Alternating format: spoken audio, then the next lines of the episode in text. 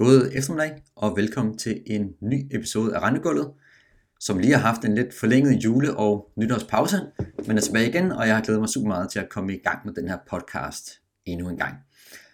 Så i dag skal vi tale lidt omkring øh, flexerne, udbud på aktioner, men altså mest omkring højkupon kommenterbar, og så det her spil mellem højkupon og lavkuponer, hvor man kan sige, at der virkelig er sket noget her på det seneste, både OS-mæssigt, men også i særdeleshed kursmæssigt, og det er jo sådan set den vigtigste ting. Men første del omkring flexerne. Nu begynder sådan øjnene snart at blive rettet mod aktionerne, som starter her den øh, 6. Februar, hvor øh, RD begynder. Så i den her uge, der er vi sådan set blevet glædet en lille smule klogere på, hvad det endelige udbud kommer til at blive. Husk på, at der er udløb for 106 milliarder, og af de 106 milliarder, jamen der er der altså 45 milliarder, der ligger i femårige flexer. Og hvis alt det skulle komme på, jamen så kunne det være en ny rekord for et aktionsudbud i de her femårige løbetider. Men så meget udstedelse kommer der formentlig bestemt ikke. Det vi lige kigger på, jamen det er selvfølgelig øh, specielt RD, fordi RD der har de 30 milliarder udløb i øh, femårige flexer. Så når man skal kigge på den her mængde af femårige flexer, så er det selvfølgelig RD, man skal holde øje med. Og der er det så søde og rare, at de hver uge, som regel om mandagen, jamen så offentliggør de sådan set, hvad de pt. ser af udbud i der, på deres øh, flex-aktioner. Så det er rigtig godt at følge med i, både for selvfølgelig for at få RD's endelige bud på, hvad der kommer til at være på øh, aktionerne, men faktisk også til at bruge lidt til at predikte på de andre udsteder, hvordan låntager ental agerer, hvor man forventer, at øh, låntagerne i RD formentlig agerer nogenlunde på samme måde som de øvrige institutters låntager. Så PT her, jamen det vi har fået fra RD i den her uge, jamen det viser, at de har 21,4 milliarder udbud i femårige flexer. Det er et fald på 3,5 milliarder siden deres første udmelding der midt i december. Vi tænker sådan set, at vi skal se et øh, større fald. Vi skal nok ned omkring 11-13 milliarder udbud i femårige flexer fra, fra RD, og jeg tænker at generelt for institutterne, jamen så ender vi nok samlet med sådan en reflekteringsgrad i de her femårige flexer på en 40-45 procent. Det er selvfølgelig ikke helt så lavt som de 27 procent vi er inde på til november-aktionen. Men jeg synes, det vi har set indtil videre, der er tendensen ret tydelig, og det er en tendens, der er fortsat fra de seneste par aktioner. Det er ud af F5-lån, og så længere ind på kurven. Jeg har også fået tallene for Nordea i den her uge. Den viser sådan set også et pænt fald i femårige flexmængden, men ikke faktisk så meget bevægelse ind i kurven i øh, aktionsmængderne. Det var sådan nogenlunde øh, uændret omkring, hvad udbuddet var i øh, etårige flexer fra Nordea i forhold til det rul, man kunne, øh, kunne forvente. Men altså, samlet set, så er der stadigvæk en øh, rimelig klar tendens. Den korte rente er forholdsvis øh, høj, og de længere renter selvfølgelig også, og når de renterne er høje, jamen så binder låntager renten i kortere tid. Og det bliver interessant at se det endelige aktionsudbud, specielt de 1-årige flexer og 5-årige flexer. Men vi må nok lige vente, væbne os med lidt uh, tålmodighed, indtil vi får de endelige udmeldinger. Husk på, at låntager kan jo sige op frem til slutningen af januar måned. Og med auktioner, der starter for RD's udkom allerede den 6., jamen så får vi nok først uh, de endelige aktionsmængder lige sådan et par dage før auktionerne de uh, reelt går i, uh, går i gang. Så øh, om man skal gøre noget op til aktionerne, jamen det kommer øh, virkelig til at spille lidt på, hvad man selv har forventninger på øh, aktionsudbud. For det vi har set de seneste aktioner, det er, at selvom der måske har været god appetit, som der har været nu op til aktionerne, så kan der sagtens ske spændudvidelser på aktionerne. Det har specielt været gældende jo i de etårige flexer. Så det bliver rigtig interessant at se, men vi må væbne os lidt til mod for at få de endelige aktionsudmeldinger. Vi kommer selvfølgelig til at give vores bud på, hvad det er, vi forventer af udbud. Det har vi allerede gjort, og det kommer selvfølgelig til at følge tæt på de udmeldinger, som vi måske løbende får fra institutterne.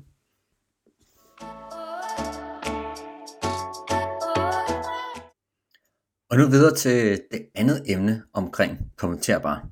Hvis vi skal kigge sådan relativ værdimæssigt på tværs af dansk fixed income her den seneste måneds tid, jamen så det der virkelig har rykket sig, jamen det er jo sådan set spændet mellem højkuponger og lavkuponger. Og højkuponger, der tænker jeg primært 5 og 6 procenter mod 1 procenterne. i det 30-årige segment. Fordi højkuponger har virkelig haft øh, rigtig, rigtig god performance. Det har været et øh, rentefaldscenarie, hvor vi har set øh, pæne kursstigninger alligevel i øh, de kommenterbare, og faktisk næsten set dobbelt så store kursstigninger i øh, 5%'erne som, øh, som 30-årige 1%. Og så en ret betydelig ændring i relativ prisning mellem de to segmenter.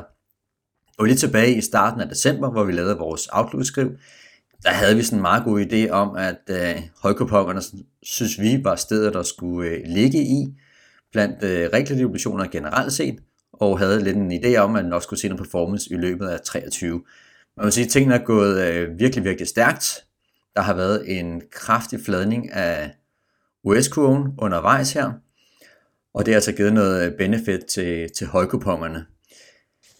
I den her uges William Markets Danmark, som vi sendte ud i onsdags, der har vi sådan set taget et fokus på, hvad vi egentlig nu synes om øh, spændet mellem høj- og uh, lavkuponger, og vi så status trades vi har, og vi har faktisk lukket en del, altså taget profit på en del af vores højkupon mod lavkupon anbefalinger, som vi har haft, og vi vil sådan set gerne signalere, at vi synes, det er en god idé at tænke noget af den overeksponering, som man kunne have haft i højkupongerne mod lavkupongerne, men sådan set stadigvæk ikke gå øh, short højkupongerne nu her.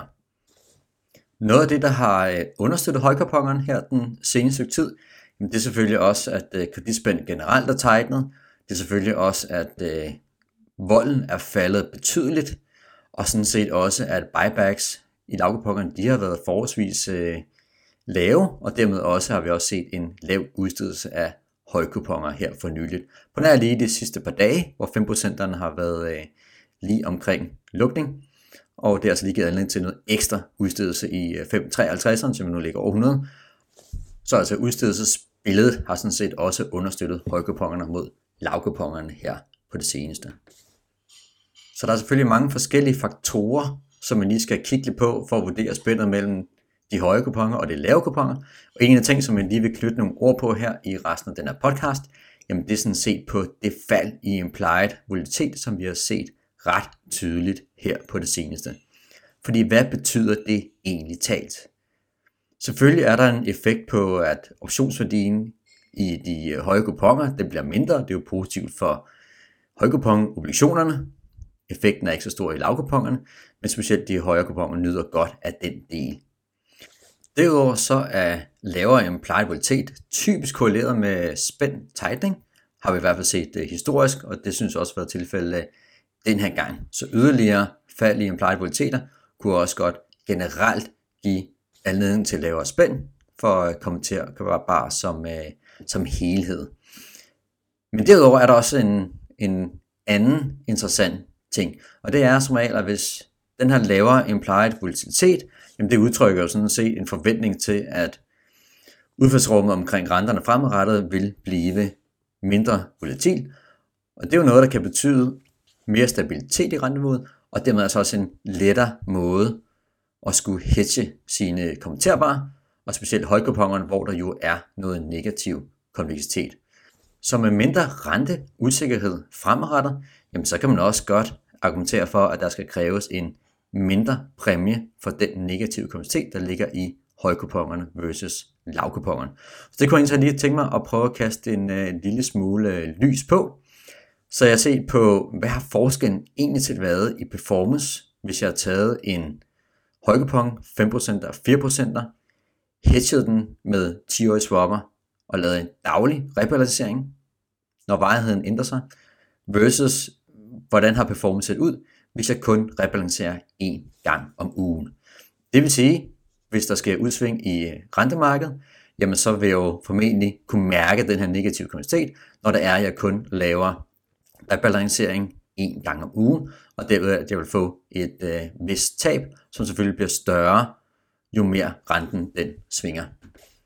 Og når jeg kigger for eksempel på 4,53, og jeg tager en periode fra midten af juni og så til i forgårs, jamen så har jeg sådan set set, at samlet, altså akkumuleret set, så har jeg tabt 71 øre ved kun at skulle rebalancere en gang om ugen, frem for at rebalancere dagligt.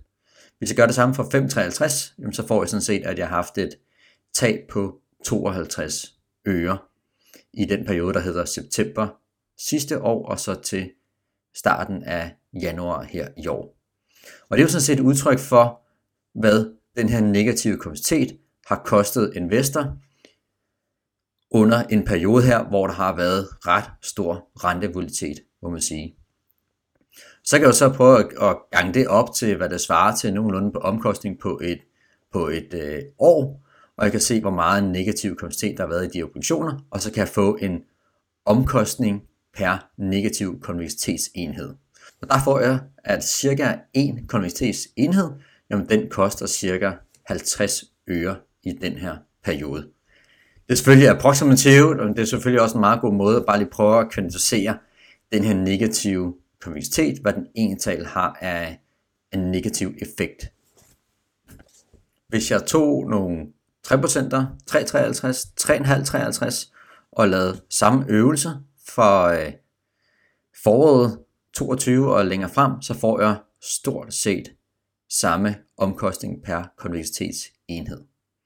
Så er det interessant at sådan set, hvis vi kigger på højkupon at være nu, lad os tage 5% og 4%, er der sådan set nok carry per konvektivitetsenhed i forhold til lavkuponer? Det er jo sådan det helt store spørgsmål, som investor tit skal stille sig, når man køber højere kuponer med en negativ konvektivitet.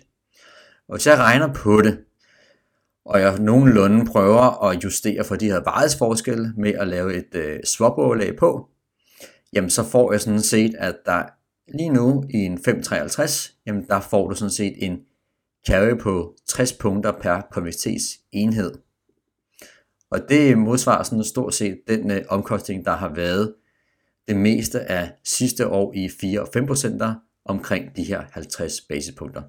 Så bottom line sådan set, så kan man godt argumentere for, at den præmie, carry-præmie, der ligger i 4-5% rimeligt svarer til den omkostning, omkostning, der har været ved at have negativ kapacitet på sidste år. Så hvis de her implied volatiliteter sådan set får ret, forstået på den måde, at den kommende rentevolatilitet, jamen den bliver realiseret lavere end det vi har set øh, tidligere, men så kan man også argumentere for, igen som nævnt indledningsvis, at der skal være en lavere konvertitetspræmie på de her højere kuponobligationer.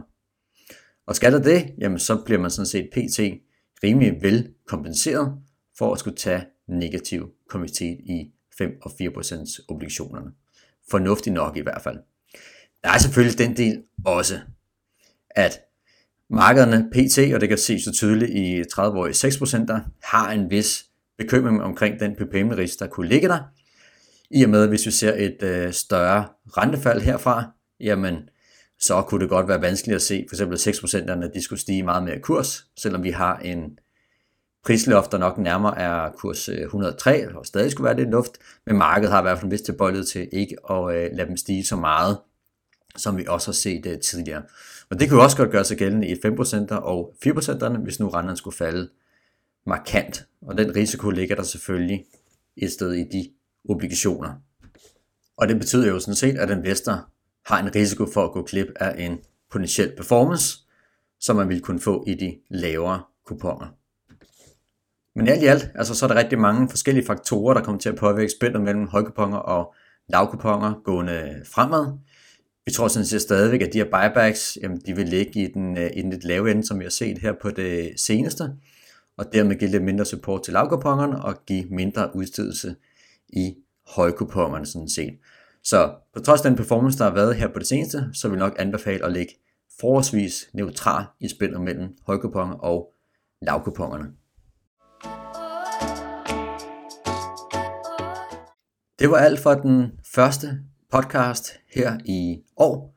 Følg med i vores øh, analyser, også måske lige for at få lidt flere detaljer omkring den her del med implied volatilitet, pris for negativ konvisitet, som vi nok lige vil sætte fokus på en analyse her i næste uge. Men tak fordi du lyttede med, og vi ønsker jer et øh, rigtig godt år.